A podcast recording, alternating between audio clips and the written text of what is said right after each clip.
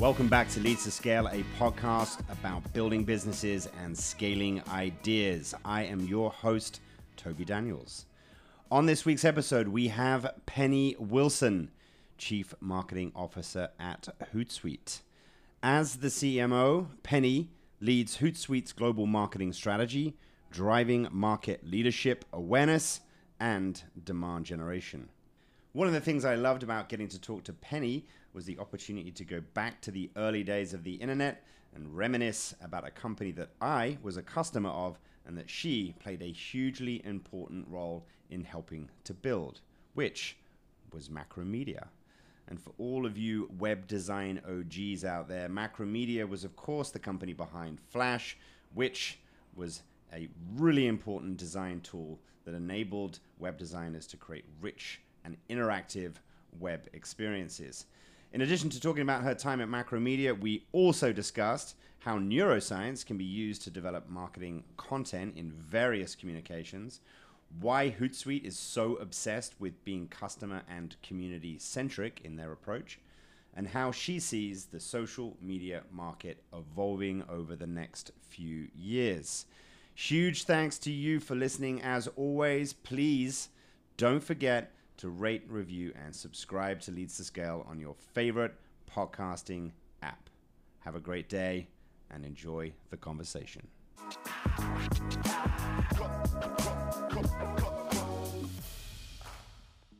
On the podcast today, we are joined by Penny Wilson, who is the Chief Marketing Officer at Hootsuite. Welcome, Penny.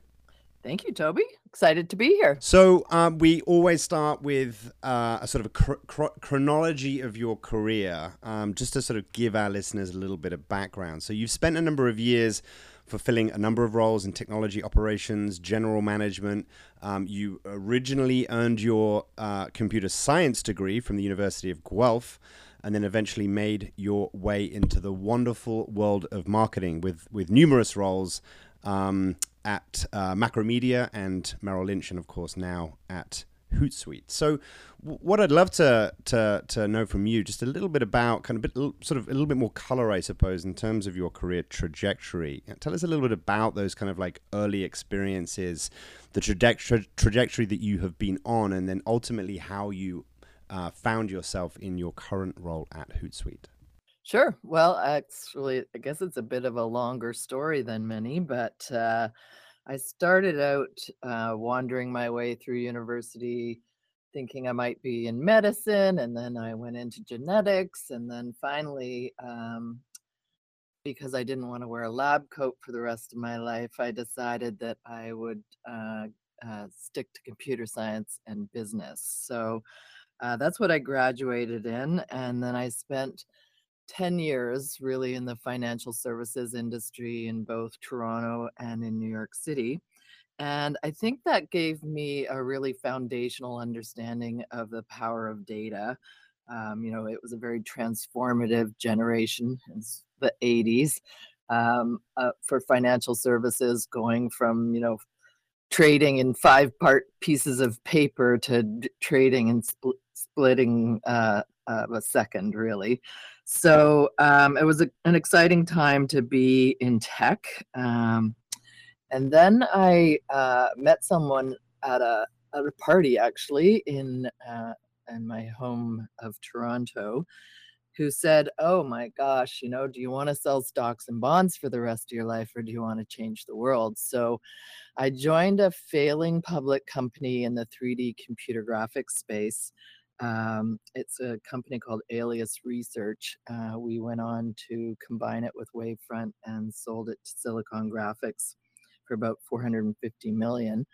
But the beauty of that was really we were at the beginning of um, of a of an industry. So it was originally in industrial design and in computer animation, and then gaming came on board.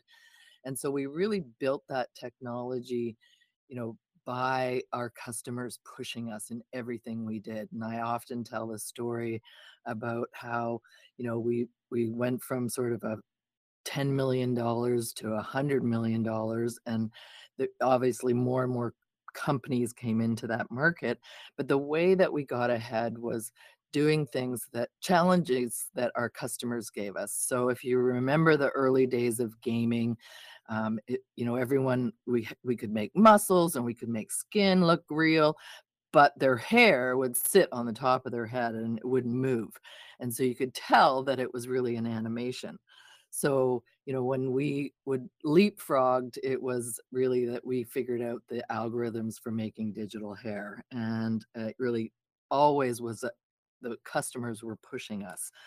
So it was really foundational to understand how to link your organization directly into to the customers to make um, uh, progress in everything that you do. So then post Alias, after we sold it, I went to Macromedia.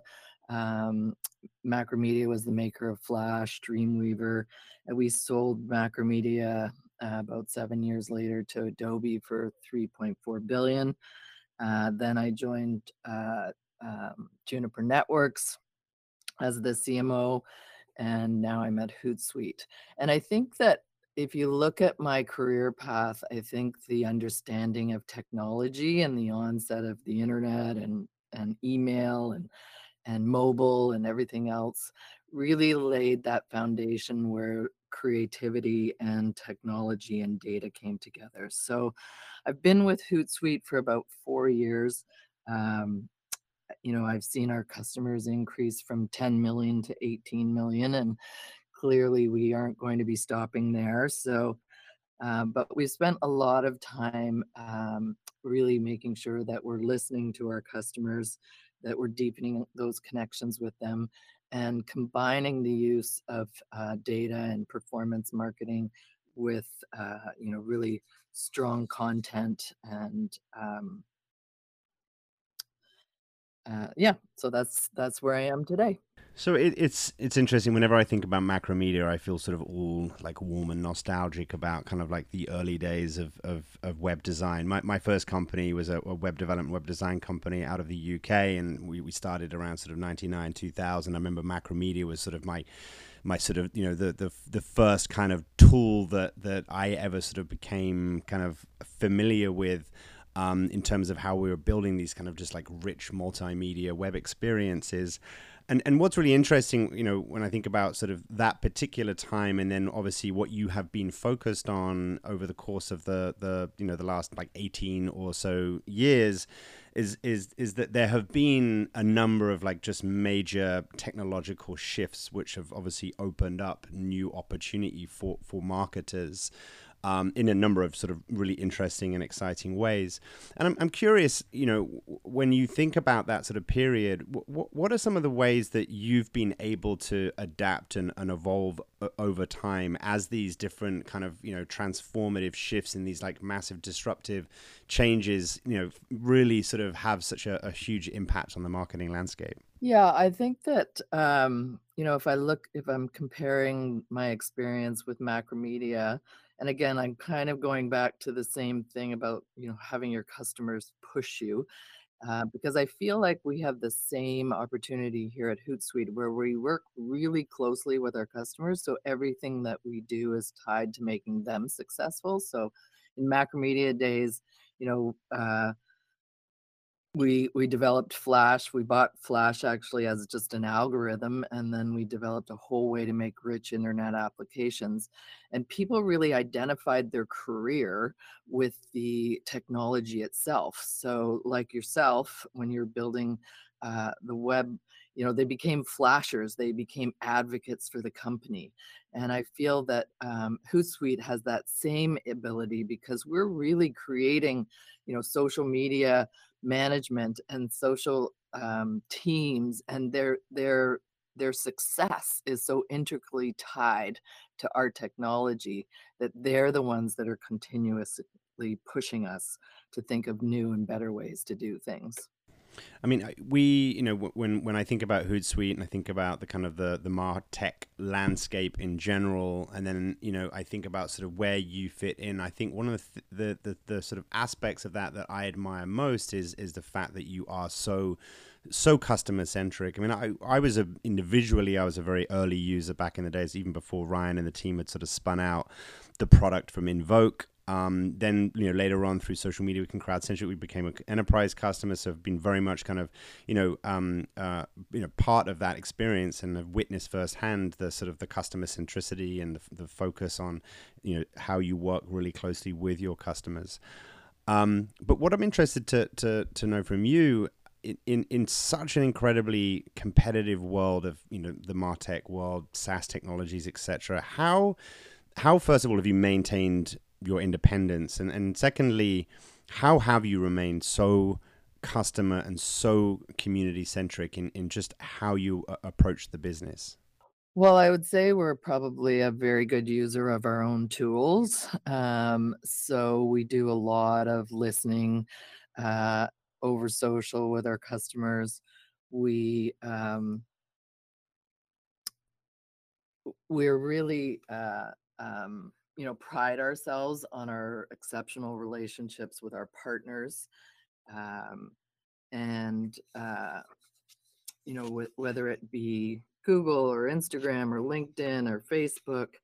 Um, you know, we have an ongoing relationship. So the purpose of Hootsuite is really to champion the power of human connection. And so, what better way to champion that than to offer these kinds of robust abilities to extend our platform through these partners and the integrations that we make available? So, we also in addition to our network partners, we have a lo- the largest ecosystem in the social media management space with 150 apps. Um, and uh, and a lot of developers who are developing uh, behind that. So, uh, you know, our relationship with our partners, our relationship with our ecosystem, our relationship with our customers really allows us to live into that purpose of championing the power of human connection and really ensure that it's a win win relationship all along the way. So when you first joined, you joined four years ago. Um, you mentioned obviously you've you've helped to grow the customer base from ten to eighteen million. Can, can you talk about some of the kind of key drivers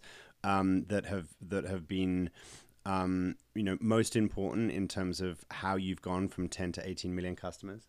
Well, I think because we allow sort of a freemium to premium opportunity where anybody can try the the software before they buy it. Uh, we also offer a robust education opportunity through our academy. Um, so, you know, we have a number of courses. Uh, there's about 400,000 people that have taken these courses, and um, many of which have become certified. So, we're really viewed as a leader in the space. Uh, we've also uh, produce a number of you know reports about trends in the industry. We have one of the most active blogs. We have uh, access to lots of thought leadership, lots of webinars, lots of training, and we've also added a number of products to our quiver, really for um, like our advocacy tool, our social selling tool allows us to really um, give companies the opportunity to use their employees as a lever in um, communicating with their customers and uh, also uh, the addition of our ads um, product as well as uh, the addition of our impact product which is i think one a really important thing as you see social become a more mature channel uh, an ability to really tie your activities in social to the uh, the business outcomes and the customer outcomes that you're trying to drive. We interrupt this week's episode of Leads to Scale to share an update in regards to our forthcoming conference in London. The 10th annual edition of Social Media Week London, Europe's premier conference for media and marketing professionals, is taking place at the QE2 Conference Centre in Westminster between October 31st and November 1st. This year's event will continue the 2019 global theme Stories with Great Influence Comes Great Responsibility, a conversation that will explore how social media has become the most influential story platform in the world that has the power to both unite and divide us. Check out our first wave of speakers and secure your pass by visiting socialmediaweek.org forward slash London. And don't forget to use the code LEADS number two scale at the checkout to save an additional 10% off your pass. All right, let's get back to the show. We're, we're I think, really at a fascinating inflection point in regards to the sort of maturation of social media. Um, you've seen these waves of innovation happen before. Um, where do you, where do you think we are today in terms of the maturation of social media? Um, you know, has it peaked? Is it plateaued? And and I think even more importantly, what what do you see next? What what do you see coming down the pipe in the next like one to two years that we should be focused on and concerned about as as practitioners? Um, you know, in the world Yeah. of social media. Um, so I think we're still very much at the beginning. So I think there's a long tail of of companies that are still just starting on the social media journey. Um, I think as you see the um, you know millennials come into the more senior positions in organizations, you see social being used more and more at the top of an organization. Um, and uh, you know, I, so I think we're clearly only at the beginning. Um, and from a trends perspective, um, you know, we do a lot uh, around publishing our, our social trends report. Uh, we'll have a 2021 coming out shortly. We also publish, you know, digital uh, report, which shows sort of 230, I think, countries around the world and how much digital is growing. So it's still very much an actively growing market. But some of the trends that I think um, uh, that you're we're going to be seeing is obviously there's uh, with the whole privacy thing, there's a big uh, pivot from uh, public channels to private channels. And I think that gives uh, organizations an opportunity to really improve the customer experience, uh, to make it more of an intimate one to one relationship for a customer to feel more secure, to make it more personal. Um, you know, often people um, will will give you more information if you if they feel confident um, but it is going to change the pivot to privacy is going to definitely change marketing um, and so you know we'll need to be actively looking for ways to act, ask for permission from people. Uh, i also think that um, as I mentioned earlier, that really being able to tie social to a, a business outcome or a customer outcome that you're trying to drive, whether it's, you know, you're trying to increase sales or you're trying to um, um, drive leads, really making sure that you can tie your social activity to that. Or maybe it's just that you want to engage with your customers more. And so you want more of that customer engagement, or you want to ensure that customers that you're giving the right level of personalization to a customer. And so that the content that you're developing is relevant to those that you're targeting. Um, so, and then there's lots of changing in formats. Um, so, you know, uh, whether it be the video format, um, you know, it's continuing to explode. You can see storytelling. Know, we're really moving from storytelling to story living. Uh, from a marketing perspective, being able to be more, much more spontaneous with your content so that it's not so um, o- you know overproduced that it's really transparent and authentic to your customers um, i see social commerce being a huge opportunity um, clearly with pinterest and with instagram tho- those are two uh, uh, social channels that have a, a big opportunity but you can see it coming from the kind of commerce activity that um, you know you see in china as an example with the china's gen z uh, choosing to buy straight from social. So I think that uh, we'll see that more and more in North America and across the world. I, I want to go back to the point about privacy because I do, I do think it's a really important one. I mean, you know, I think, it, it, you know, Zuckerberg came out and obviously, you know, talked about this shift. Um, and which I thought was a very interesting point in time. Hard to know whether much of what he was talking about was was strategic versus obviously wanting to kind of put a little bit of a a, a, spin on, on the current pressure that Facebook is under. But nevertheless, when you look at what people want and and where they are starting to kind of gravitate towards, um, clearly, as you say, there is a, a, shift from you know open environments to private, encrypted um, spaces where people feel uh, uh, um, more secure and, and, safer in, in regards to how they connect and communicate. And of course, I think in many ways a shift to private um, does represent the greatest challenge of our time in terms of how marketers adapt to that. And, and you touched on this a little bit, but I'm just curious if you if you can go into a little bit more detail about you know the conversations you're having with marketers and when you're talking to them and providing them advice and guidance in regards to how they sort of adapt to this change like what are some of the things that you're you're talking about in helping them prepare for a world where it is going to become significantly more difficult to connect and engage with consumers in these private environments yeah um, so i think it's also you know going to force a maturity from from for an organization on from a social media usage perspective. Um, it, I think that this is where we'll be introducing opportunities for um, for AI as, as an example to to really help with the trust building and to be able to get customers in private channels to the results that they're looking for faster.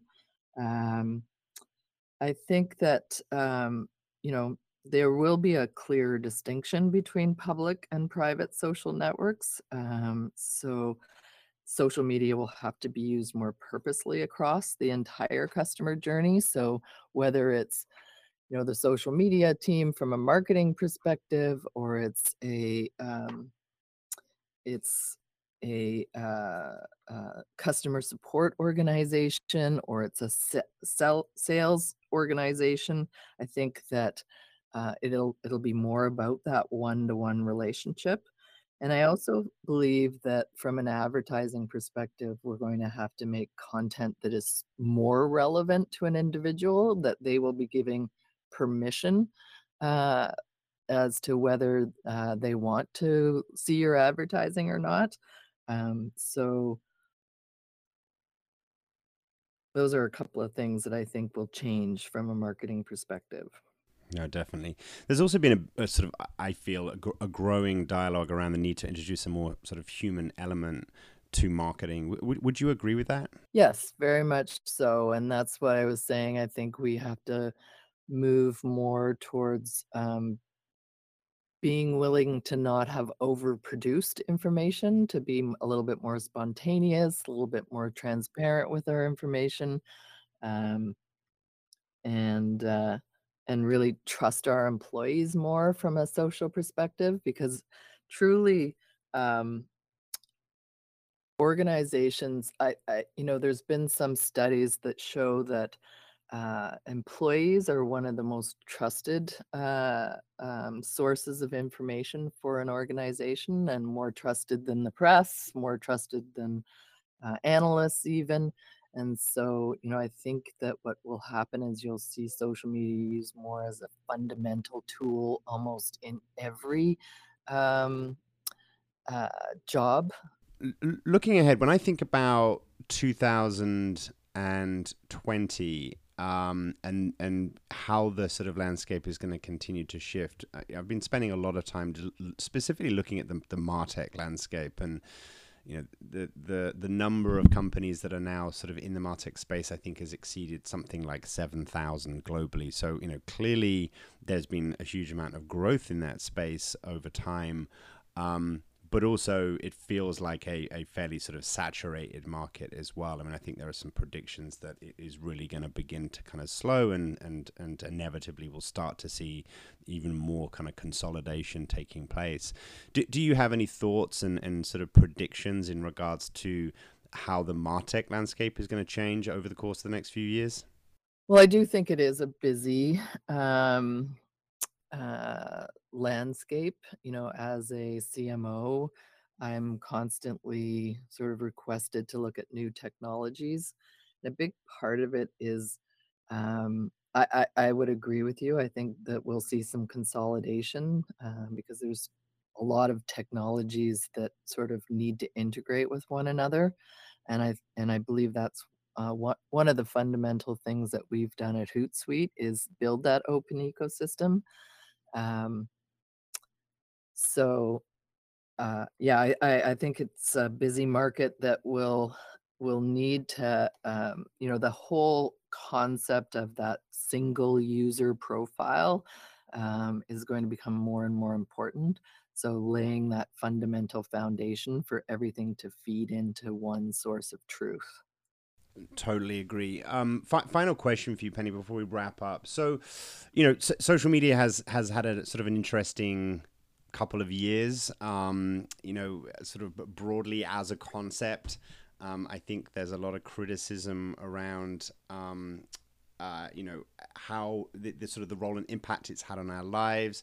People are feeling um, that their relationship to technology has become increasingly complicated. The extent to which they're using these different digital tools and using social media in general has got to a point where they would feel probably more comfortable in, in, in terms, eh, more comfortable sort of retreating and pulling back a sort of little bit do you do you have any sort of personal thoughts just about kind of where we are today societally in regards to kind of like our relationship to social media? And and any thoughts in terms of what you think needs to happen next so that our relationship with social media is an increasingly positive one? Yeah i think that um i would say there's probably three things that i believe are important elements. Um you know, as you look across, uh, um, you know, whether it be boomers or millennials or Gen Z or upcoming Gen Alpha, I think that the the world is really pivoting towards the age of the individual, and you have to be able to, um, you know, target and connect with everyone as an individual. Um, so convenience is a big factor in this world connection is a big factor and relevance of that connection um, and then of course control and privacy and trust. So i think more and more the the opportunity is to develop a really truly meaningful relationship um, and build a trusted culture as a brand and um, and make sure that you know you can clearly uh, drive a purpose and a measurement in everything that you do. Um, this is a perfect way to wrap up this conversation. Penny, I really do appreciate your time. It's been wonderful talking with you today. Thanks so much for joining us on the podcast. Thank you, Toby. It was great. Thank you for listening to Leads to Scale, a podcast from Social Media Week. Leads to Scale is edited and produced by Al Manarino. For the latest news and insights, or to learn more information about how to get involved with future Social Media Week events, please visit socialmediaweek.org.